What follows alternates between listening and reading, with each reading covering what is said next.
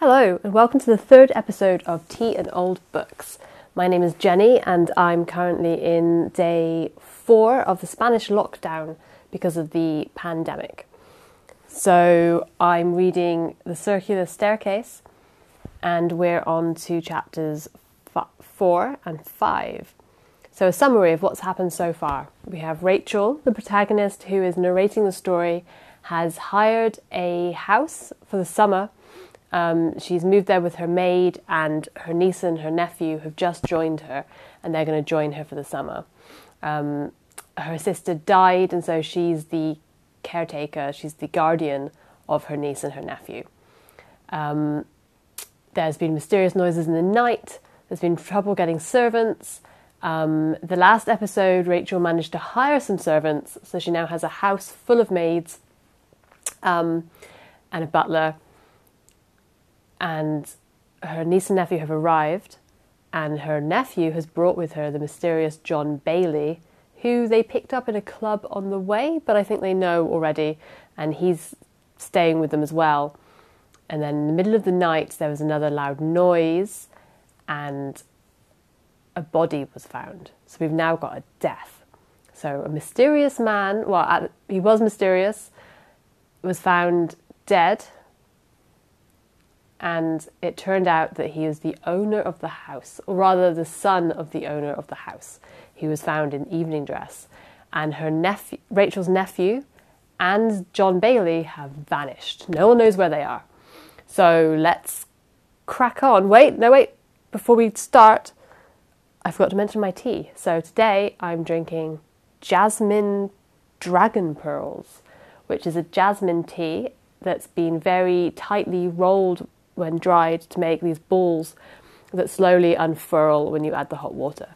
So it's very tasty. Okay, onwards. So, chapter 5 Gertrude's engagement. At 10 o'clock, the Casanova hack brought up three men. They introduced themselves as the coroner of the county and two detectives from the city. The coroner led the way at once to the locked wing and, with the aid of one of the detectives, examined the rooms and the body. The other detective, after a short scrutiny of the dead man, buried himself, busied himself with the outside of the house. It was only after they had got a fair idea of things as they were that they sent for me. I received them in the living room, and I had made up my mind exactly what to tell. I had taken the house for the summer, I said, while the Armstrongs were in California. In spite of the rumour among the servants about strange noises, I cited Thomas. Nothing had occurred for the first two nights. On the third night, I believed that someone had been in the house. I had heard a crashing sound, but being alone with the maid, had not investigated. The house had been locked in the morning and apparently undisturbed. Then, as clearly as I could, I related how, the night before, a shot had roused us, that my niece and I had investigated and found a body, that I did not know who the murdered man was until Mr. Jarvis from the club informed me, and that I knew of no reason why Mr. Arnold Armstrong should steal into his father's house at night. I should have been glad to allow him entry there at any time. Have you reason to believe, Miss Innes, the coroner asked, that any member of your household, imagining Mr. Armstrong was a burglar, shot him in self defence? I have no reason for thinking so, I said quietly. Your theory is that Mr. Armstrong was followed here by some enemy and shot as he entered the house. I don't think I have a theory, I said. The thing that has puzzled me is why Mr. Armstrong should enter his father's house two nights in succession, stealing in like a thief, when he needed only to ask entrance to be admitted. The coroner, coroner was a very slight man. He took some notes after this, but he seemed anxious to make the next train back to town. He set the inquest for the following Saturday, gave Mr. Jamieson, the younger of the two detectives and the more intelligent looking, a few instructions, and, after gravely shaking hands with me and regressing the unfortunate affair, took his departure accompanied by the other detective.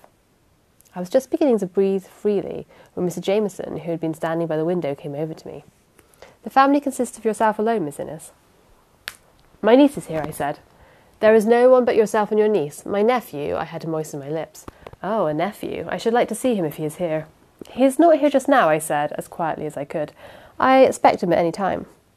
He was here yesterday evening, I believe. No, yes. Didn't he have another guest with him, another man? He brought a friend with him to stay over Sunday, Mr. Bailey. Mr. John Bailey, the cashier of the Traders' Bank, I believe and I knew that someone at the Greenwood Club had told. When did they leave? Very early. I don't know just at what time. Mr. Jamieson turned suddenly, and looked at me. Please try to be more explicit, he said. You say your nephew and Mr. Bailey were in the house last night, and yet you and your niece, with some women servants, found the body. Where was your nephew? I was entirely desperate by that time. I do not know, I cried, but be sure of this Halsey knows nothing of this thing, and no amount of circumstantial evidence can make an innocent man guilty. Sit down, he said, pushing towards a chair. There are some things I have to tell you, and in return, please tell me all you know. Believe me, things always come out. In the first place, Mr. Armstrong was shot from above. The bullet was fired at close range, entered above the shoulder, and came out after passing through the heart, well down the back. In other words, I believe the murderer stood on the stairs and fired down. In the second place, I found on the edge of the billiard table a charred cigar, which had burned itself partly out, and a cigarette which had consumed itself to the cork tip. Neither one had been more than lighted, then put down and forgotten. Have you any idea what it was that made your nephew and Mr. Bailey leave their cigars and their game, take out the automobile without calling the chauffeur, and all this, let me see, certainly before three o'clock in the morning? I don't know, I said, but depend on it, Mr. Jamieson. Halsey will be back himself to explain everything. I sincerely hope so, he said. Miss Innes, has it occurred to you that Mr. Bailey might know something of this? Gertrude had come downstairs, and just as he spoke, she came in. I saw her stop suddenly, as if she had been struck. He does not, she said, in a tone that was not her own. Mr. Bailey and my brother know nothing of this. The murder was committed at three. They left the house at a quarter before three. How do you know that? Mr. Jamieson asked oddly. Do you know what time they left? I do, Gertrude answered firmly. At a quarter before three, my brother and Mr. Bailey left the house by the main entrance. I. I was there. Gertrude, I said excitedly, you were dreaming. Why, at a quarter to three. Listen, she said. At half past two, the downstairs telephone rang. I had not gone to sleep, and I heard it.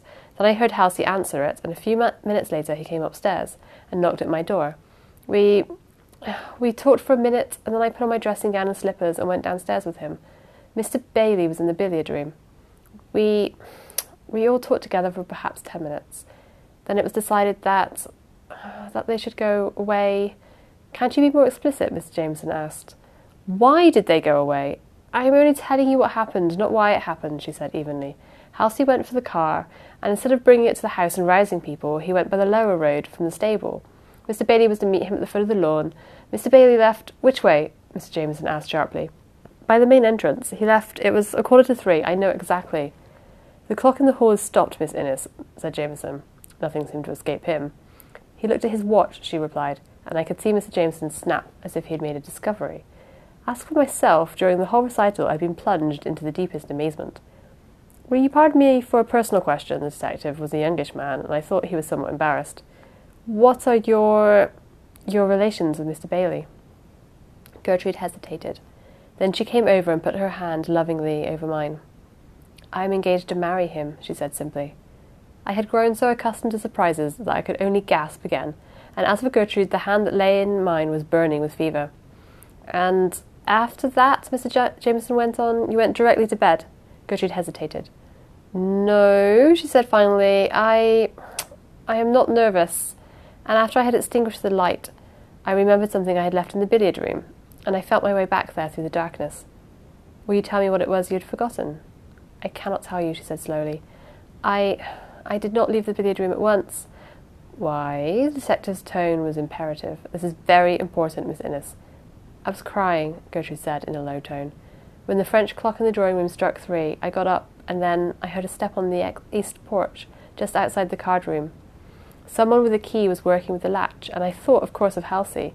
When we took the house, he called at his entrance, and he had carried a key for ever since. The door opened, and I was about to ask what he had forgotten, when there was a flash and a report. Some heavy body dropped, and, uh, and, and half crazed with terror and shock, I ran through the drawing room and got upstairs. I scarcely remember how. She dropped into a chair, and I thought Mr. Jamieson must have finished, but he was not through. You certainly clear your brother and Mr. Bailey admirably, he said. The testimony is invaluable, especially in view that your brother and Mr. Armstrong had, I believe, quarrelled rather seriously some time ago. Nonsense, I broke in. Things are bad enough, Mr. Jamieson, without inventing bad feeling where it doesn't exist. Gertrude, I don't think Halsey knew the, the murdered man, did he? But Mr. Jamieson was sure of his ground. The quarrel, I believe, he persisted, was about Mr. Armstrong's conduct to you, Miss Gertrude. He had been paying, he had been paying you unwelcome attentions. And I had never seen the man. When she nodded a yes, I saw the tremendous possibilities involved. If this detective could prove that Gertrude feared and disliked the murdered man and that Mr. Armstrong had been annoying and possibly pursuing her with hateful attentions, all that, added to Gertrude's confession of her presence in the billiard room at the time of the crime, looked strange, to say the least. The prominence of the family assured a strenuous effort to find the murderer, and if we had nothing worse to look forward to, we were sure of a distasteful publicity.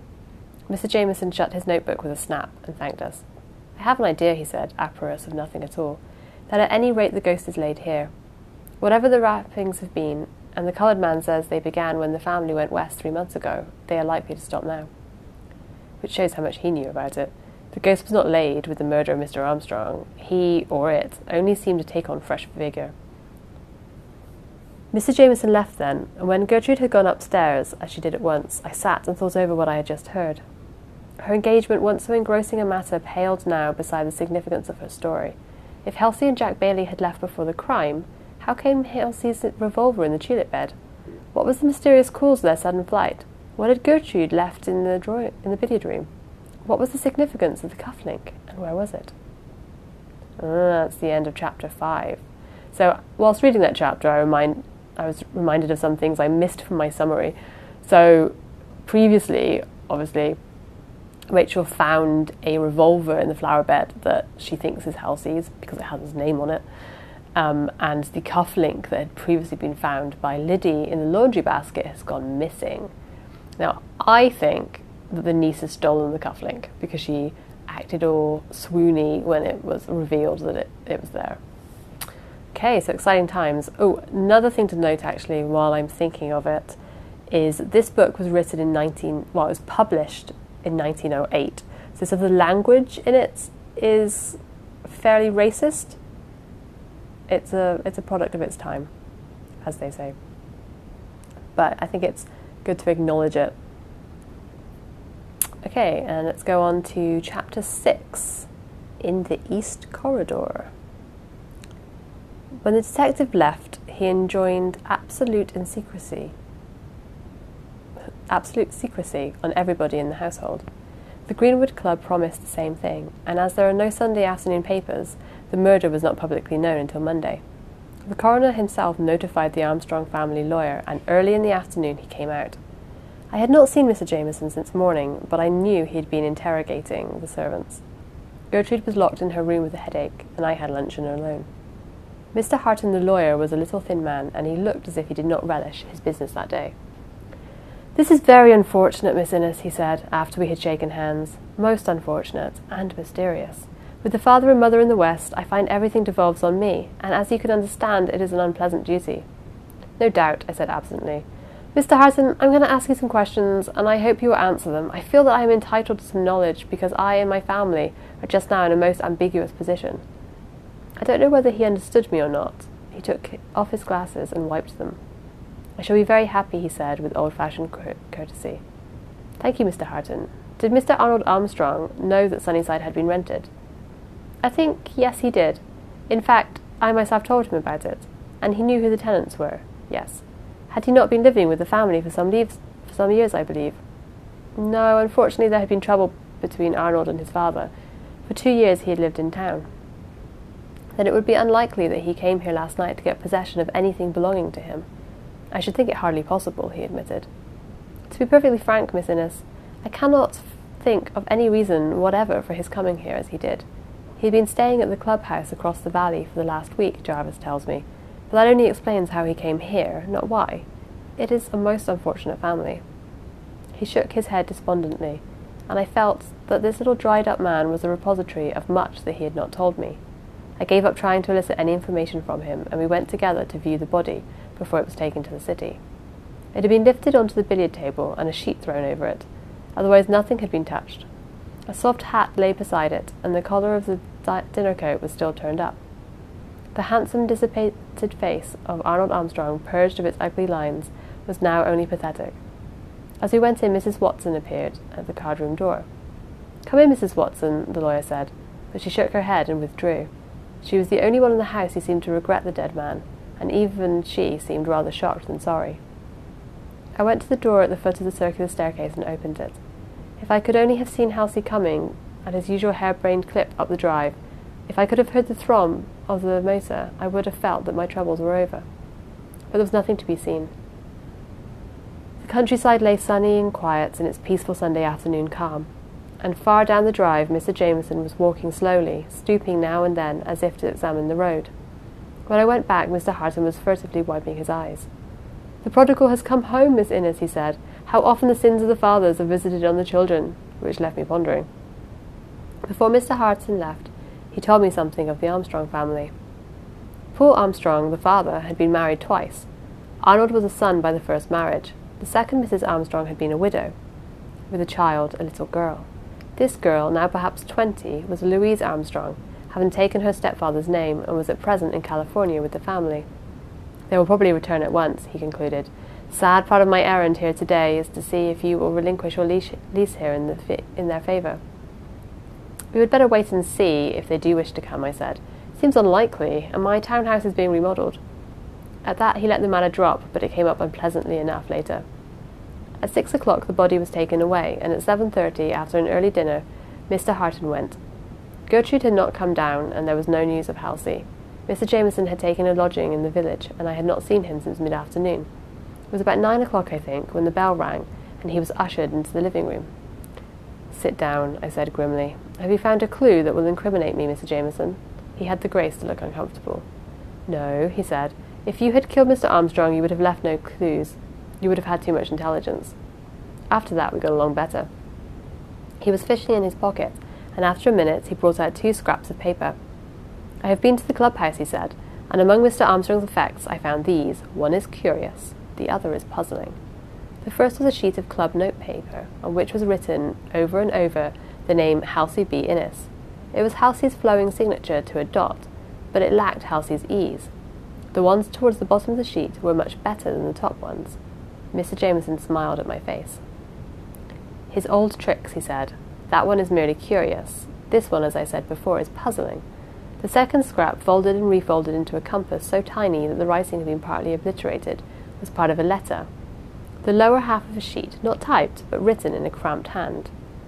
By altering the plans for rooms which may be possible, the best way, in my opinion, would be to the plan for in one of the rooms chimney. That was all. Well, I said, looking up, there is nothing in that, is there? A man ought to be able to change the plan of his house without becoming an object of suspicion. There is little in the paper itself, he admitted, but why should Arnold Armstrong carry that around unless it meant something? He never built a house, you may be sure of that. If it is this house, it may mean anything, from a secret room to an extra bathroom, I said scornfully. Haven't you a thumbprint too? I have, he said with a smile, and the print of a foot in a tulip bed, and a number of other things. The oddest part, Miss Innes, is that the thumb mark is probably yours, and the footprint, certainly. His audacity was the only thing that saved me. His amused smile put me on my mettle, and I ripped out a perfectly good scallop before I answered. Why did I step into the tulip bed? I asked with interest.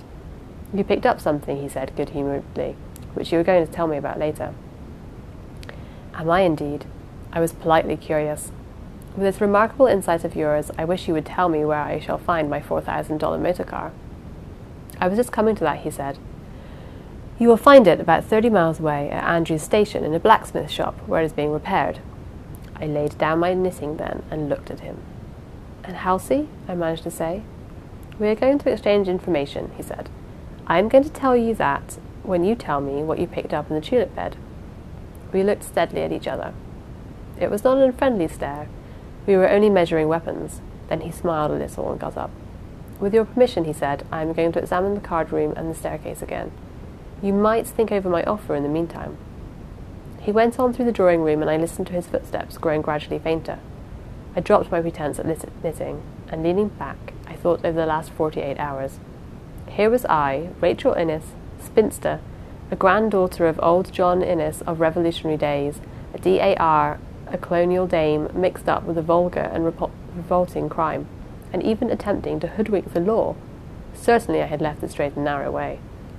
I was roused by hearing Mr. Jamieson coming rapidly back through the drawing room. He stopped at the door. Miss Innes, he said quickly, will you come with me and light the east corridor? I have fastened somebody in the small room at the head of the card room stairs. I jumped. At once. You mean the murderer? I gasped. Possibly, he said quietly as we hurried together on the stairs. Someone was lurking on the staircase when I went back. I spoke. Instead of an answer, whoever it was turned and ran away. I followed. It was dark, but as I turned the corner at the top, at the top, a figure darted through this door and closed it. The bolt was on my side, and I pushed it forward. It is a closet, I think. We were in the upper hall now. If you will show me the electric switch, Miss Innes, you would be better to wait in your own room. Trembling as I was, I was determined to see that door opened. I hardly knew what I feared, but so many terrible and inexplicable things had happened, the suspense was worse than certainty. I am perfectly cool, I said, and I am going to remain here. The lights flashed up along the end of the corridor, throwing the doors into relief. At the intersection of the small hallway, the larger, circular staircase wound its way up, as if it had been an afterthought of the architect.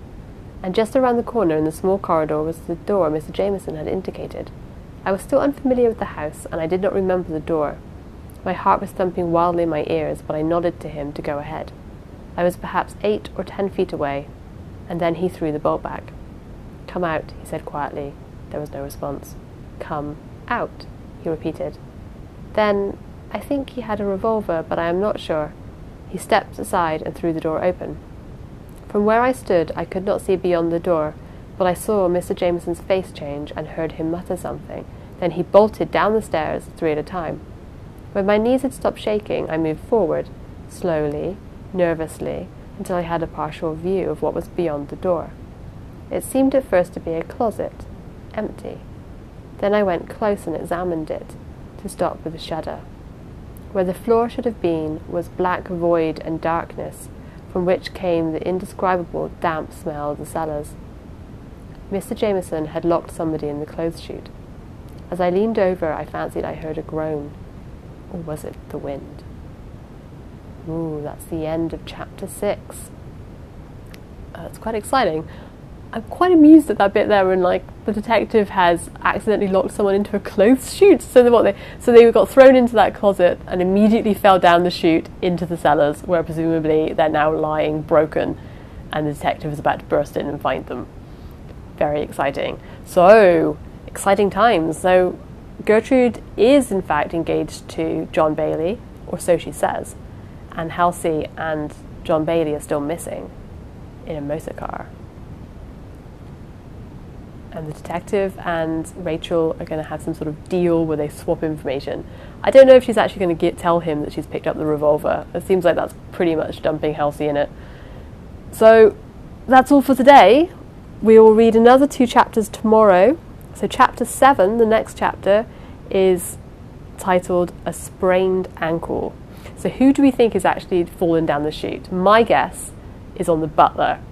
I know I keep guessing the butler for everything, but I really think this time the butler has fallen down the chute and is going to have a sprained ankle. But we will see tomorrow, and I look forward to reading more of this book to you.